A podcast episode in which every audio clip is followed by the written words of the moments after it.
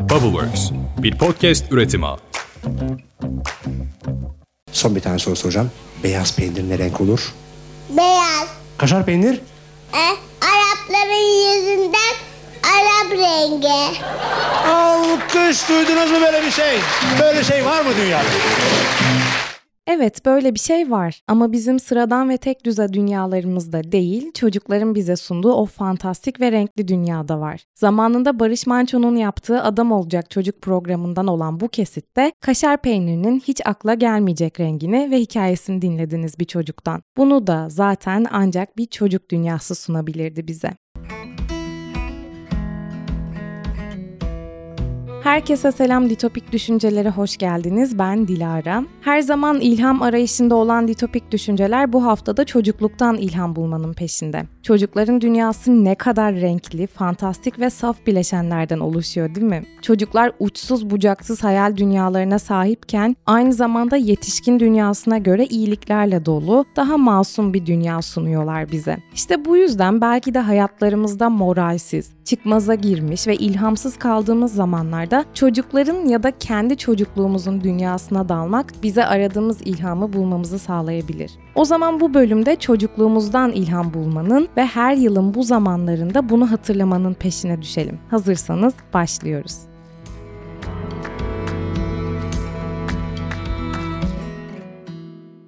Çocukluk ne güzel şey değil mi? Hele bir de size sunulmuş güzel bir çocukluk yaşadıysanız hayata resmen 1-0 önde başlamışsınız demektir. Peki hepimize o güzel çocukluklar sunuldu mu? Ya da şu an denk yaşlarda ve imkanlarda olan iki insandan biri daha iyi bir çocukluk, diğeri ise daha şanssız bir çocukluk geçirdiyse gerçekten bu iki insan aynı noktada mıdır yine de? Aynı yetişkinlik karakterimi gösterirler. Çocukluğumuz sandığımızdan daha da önemli. Bu yüzden hem bireysel hem de toplumsal açıdan çocuklara sunabileceğimiz en güzel hayatları sunmalıyız. Kısaca iyi bir gelecek için iyi çocukluk dönemlerinden geçmiş olmalıyız. Bugün anlatacağım ipuçları yarının geleceği olan çocukların iyi bir çocukluk yaşadıklarında, sonrasında hayatlarında zorluklarla karşılaştıklarında bunlarla nasıl baş edebileceklerini gösterecek. İyi çocukluk dönemlerine sahip yetişkinlerin bu zorlukları atlatırken farkında olmadan çocukluklarından nasıl ilham aldıklarını konuşacağız bugün. Yetişkinlik hepimiz için girmeye korktuğumuz bir evreydi diyebilir miyiz? Bu girmeye korktuğumuz evreyi aslında bir o kadar da dört gözle beklemiştik çoğumuz. Beklediğimiz ve karşılaştığımız bu iki dünya nasıl olmuştu da bu kadar farklı iki dünya olarak karşımıza çıkmıştı?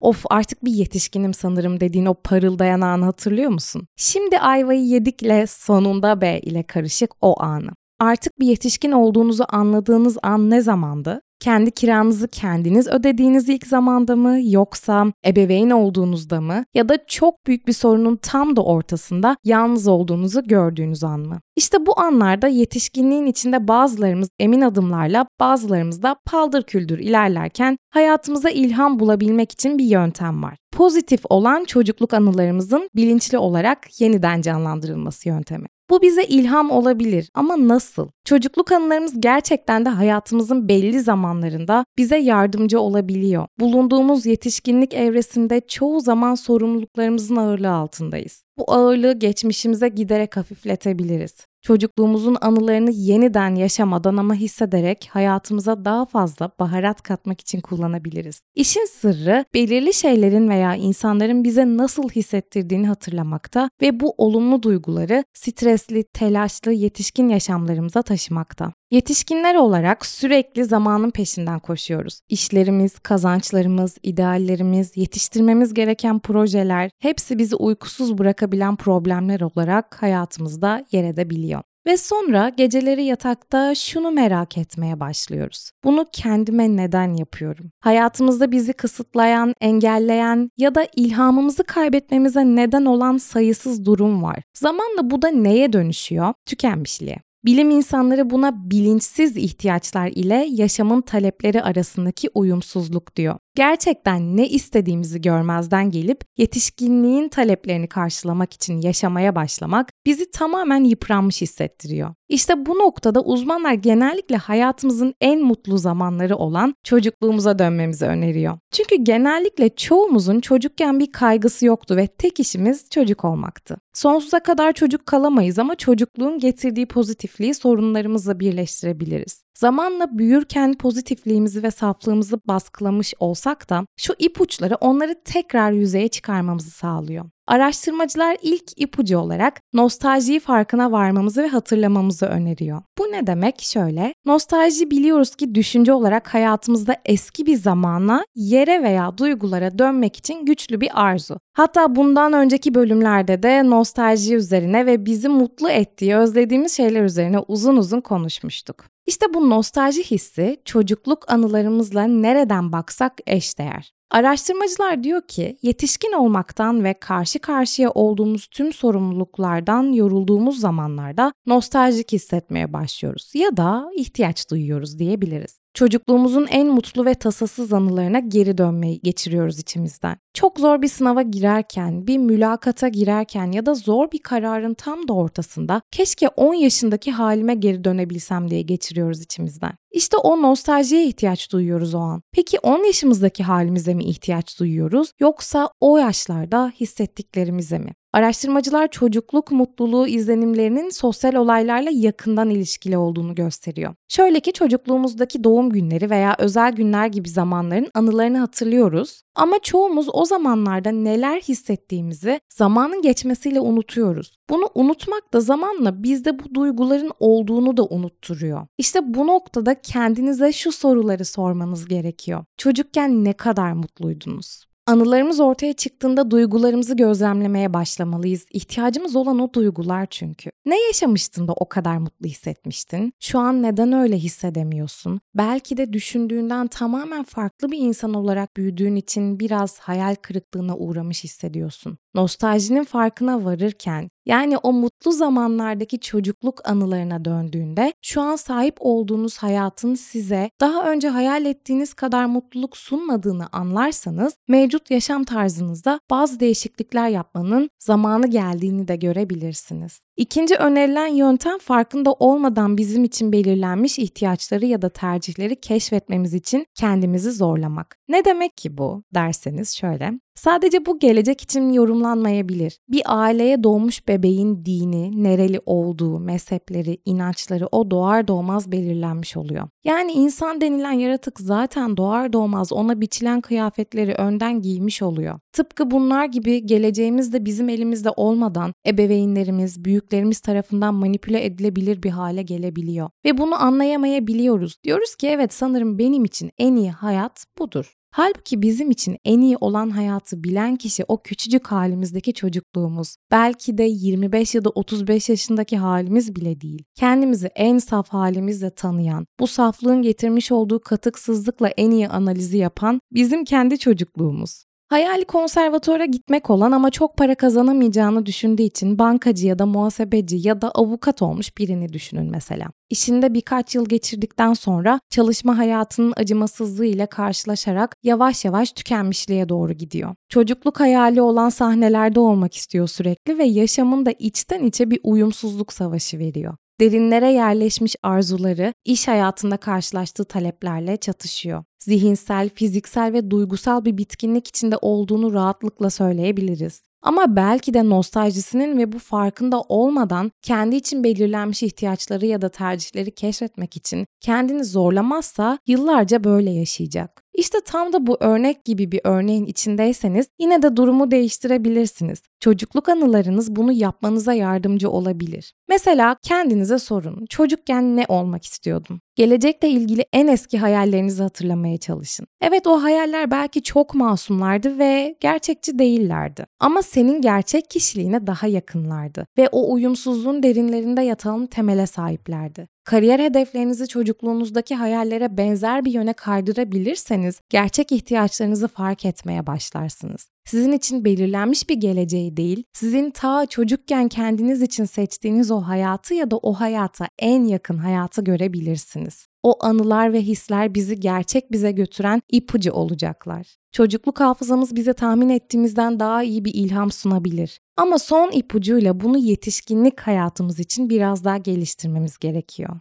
O da şöyle olacak. Bu hafızayı doğru şekilde kullanarak. İşte bu da son ipucu. Çocukluğumuzdan alacağımız son ilham kaynağı da çocukluk hafızamızı doğru şekilde kullanmak. Bölümün özelinde bir dipnot olarak şunu söylemek isterim ki bunların derinden ve profesyonelce uygulanması için bir uzmandan yardım almayı unutmayın. Bizim burada bahsettiğimiz yaşam içinde kendimizi farkına varırken kişisel bir noktada kendimizi geliştirmek. Bunun daha özel bir gelişimi için terapistinize de başvurabilirsiniz. Evet dönelim konumuza. Bu çocukluk hafızalarımızı nasıl doğru şekilde kullanacağız? Çocukluğumuza dair anılarımız bizim için farkında olduğumuz ya da olmadığımız bir ahlaki pusula görevi görebilir. Bu ahlaki pusulalar da aslında toplum içinde nasıl etik davranışlar sergileyeceğimizi gösteriyor. Bunun bir örneği Harvard araştırmacıları tarafından gösterilmiş. İnsanların çocukluk anılarını hatırladıktan sonra hayır kurumlarına bağış yapmak gibi etik davranışlar sergileme eylemlerine giriştiklerini göstermiş araştırma. Peki bu neden oluyor? Bu çalışma aslında çocukken ahlaki açıdan nasıl da saf olduğumuzu anlatıyor.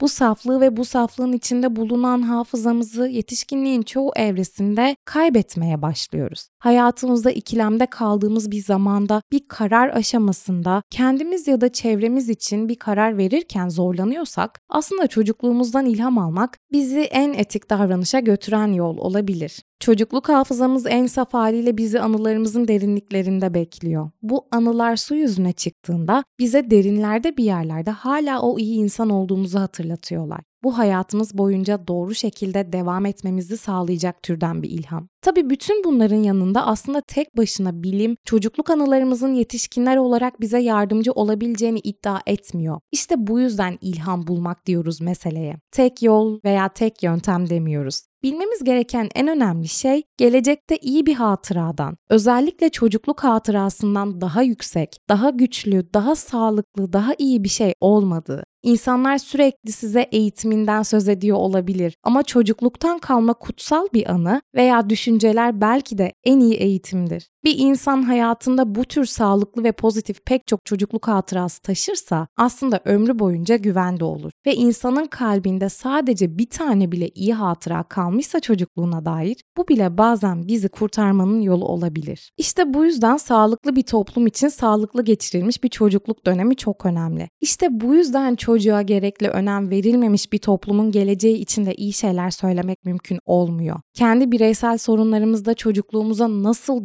dönüyorsak toplumsal sorunlarımızda da aynısını yapamaz mıyız? Bu toplumda değiştirmek, geliştirmek istediğimiz her ne varsa yönelmemiz gereken aslında çocuklarımız değil mi? İşte bundandır ki çocukluğumuz ve çocuklarımız en önemli ilham kaynağımız. Biz Türk milleti olarak ne şanslıyız ki Ulu Önder Mustafa Kemal Atatürk gibi her topluma, her millete ilham kaynağı olan çocuklarının değerini en güzel şekilde bilen bir lidere sahibiz. Şanslıyız çünkü çocuğa, çocuk olmaya, çocuğun toplum için getirdiği değerlere önem veren, farkında olan ve bunu milletine yaymayı görev bilmiş bir liderdi Mustafa Kemal. Bu nedenle olacak ki her sene bunu hatırlamamız, hatırlatmamız ve bunun bilinciyle yaşamamız için bize, tüm dünyaya en güzel bayramlarımızdan biri olan 23 Nisan'ı hediye etmişti. Bir millet her nesilde yeniden doğar. Atatürk 23 Nisan'ı çocuklara armağan etti çünkü milli ruh ve vicdana sahip yeni nesiller hayal etmişti. Bu hayal daha Cumhuriyet'in yeni yeni kurulmaya başlandığı zamanlarda bile elinden tuttuğu yüzlerce çocukla doğmuştu. Şimdi de o çocuklar binlere, milyonlara dönüştü. Ve hepimiz biliyoruz ki Cumhuriyeti atamız ve silah arkadaşları kurmuştu ama çocuklar yaşatacaktı. Bu her zaman böyle olacaktı. Bu yüzdendir ki iyi bir toplumun en büyük ilham kaynağı çocuklardır. Bu pazar 23 Nisan ve bu hafta belki bunun üzerine biraz daha düşünmek istersiniz. Bu 23 Nisan'da yetişkin halimizde çözemediğimiz, çıkmazda olduğumuz tüm problemlerimizle kendi çocukluğumuza dönerek ilham ararken ülkemiz için de aynısını yapabiliriz belki. Bir çıkmazdayız ve bu çıkmazı 23 Nisan'da atamızın çocuklara verdiği değere bakarak çözebiliriz kendi çocukluğumuza ve şimdiki çocuklara verdiğimiz sözlerle daha güzel yarınlar kurabiliriz. Evet bu pazar 23 Nisan. Şimdiden atamızın öğrettiği değerlerle onun ışıklı yolunda bir kez daha 23 Nisan Ulusal Egemenlik ve Çocuk Bayramımız kutlu olsun. Sadece ilham kaynağı çocukların değil, içimizdeki çocukluğumuzun da bayramı kutlu olsun. Thank you.